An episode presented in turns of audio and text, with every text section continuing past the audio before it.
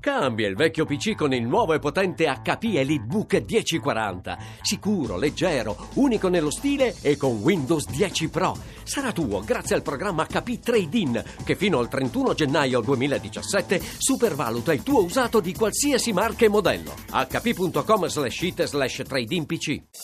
Voci del mattino. Do il buongiorno al dottor Claudio Cricelli, presidente nazionale della Società Italiana di Medicina Generale Cure Primarie. Buongiorno dottore. Buongiorno, buongiorno a voi e agli ascoltatori.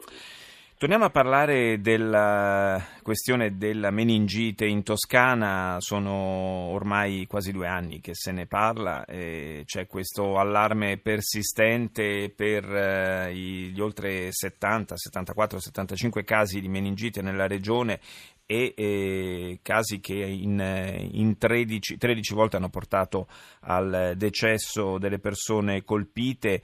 Eh, naturalmente c'è grande allarme da parte della popolazione, è stato eh, varato un piano di vaccinazione di, di, massa che però finora non ha dato eh, i risultati sperati. Per quale motivo? Ma io vorrei chiarire innanzitutto una cosa. Eh, I casi di meningite che si sono verificati in Toscana sono mm, più o meno quelli che si verificano sempre. La meningite non è un fenomeno straordinario nel nostro paese e tutto il resto del mondo, ce ne sono stabilmente tutti gli anni un certo numero di casi. Paradossalmente, anche se se ne sta parlando molto, il numero di casi che si sono verificati non sono mh, mm, superiori a quelli eh, che noi ci aspettiamo eh, tutti gli anni. Quello che è avvenuto è che innanzitutto c'è questo batterio nuovo, è un meningococco particolarmente aggressivo a quanto pare, eh, e poi è avvenuto che apparentemente si sia concentrata all'interno di un'area eh, geografica che però, guardando bene, non è altro che l'area geografica di maggiore affollamento della Toscana. Quindi la cosa che colpisce molto è soprattutto questa recrudescenza, questa maggiore aggressività. Però evidentemente se la regione toscana ha deciso di, di varare questa campagna di vaccinazioni gratuite a tappeto è perché un, un allarme diverso dal, dal passato sì. c'è. Esattamente, perché questo batterio è diverso da quelli ai quali eravamo abituati, è più aggressivo eh, c'è stato questo leggero aumento rispetto agli anni precedenti e ci sono stati eh, alcuni perché la popolazione non era protetta eh, nei confronti di questo batterio, diciamo, un pochino più cattivo, anzi, mh, sinceramente più cattivo, più aggressivo eh, di quanto non fossimo abituati. Fra l'altro ha colpito molto il fatto che tra, tra le persone colpite dalla, da, questa, da, questo ceppo di eh, meningococco ci siano anche persone che si sono vaccinate. Colpito anche persone che si sono vaccinate, però bisogna eh, osservare che queste persone eh, hanno avuto diciamo, una malattia meno grave e sono sopravvissute in genere. Mm eh, quindi il vaccino ha protetto, nel senso che per esempio in alcuni casi non, non ci sono stati decessi.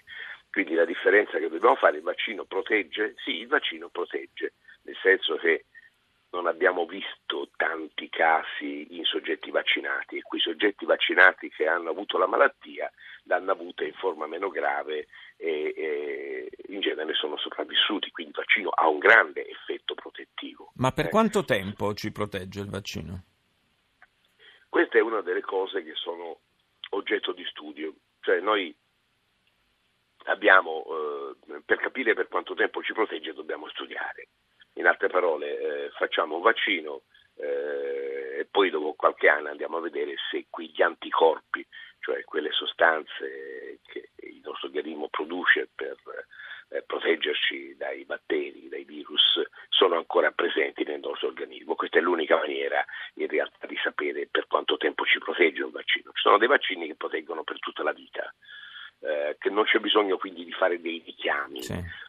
Ci sono dei vaccini invece che hanno una durata limitata, nel senso che dopo un po' di tempo occorre ridare una dose perché per rinforzare la risposta immunitaria, le difese. Ecco, noi pensavamo che il vaccino anche in questo caso proteggesse per tutta la vita e quindi fosse sufficiente una somministrazione una volta tanto.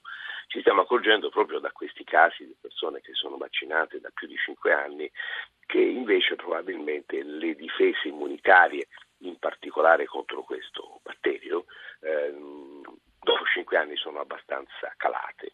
E allora si sta suggerendo che probabilmente dopo 5 anni bisogna fare un richiamo. Mm però ripeto, anche questa è una cosa. E questo vale, vale, indipendentemente dall'età in cui è stata fatta la prima somministrazione? Eh, diciamo che chiaramente la popolazione più giovane è molto meno protetta nei confronti di una, di una malattia che non ha mai incontrato. Eh, noi eh, nei confronti delle malattie infettive funziona, l'organismo funziona in questa maniera. Le incrociamo, incrociamo questi batteri e il nostro organismo reagisce e quindi si protegge, no? rimane una memoria sì. di, di, di, questo incontro. Eh, naturalmente se non l'abbiamo mai incrociato questo batterio non è possibile che abbiamo la risposta nei confronti della risposta anticorpale. Eh, I giovani per definizione eh, hanno vissuto meno, quindi hanno avuto meno probabilità di incrociare il vaccino. Quindi ritenevamo che la popolazione più anziana fosse protetta, totalmente protetta o comunque statisticamente protetta. È così, cioè i più anziani hanno avuto qualche caso, ma non tantissimi casi, mm. legati, su, legati soprattutto alla maggiore aggressività di questo germe che era meno presente prima, eh, però colpisce soprattutto i giovani. Quindi diciamo Anche... comunque che eh, vaccinarsi serve, rinnoviamo l'appello a farlo in Toscana e non soltanto. Io ringrazio il dottor Claudio Cricelli, la linea Val GR1, noi ci sentiamo più tardi, intorno alle 7.37.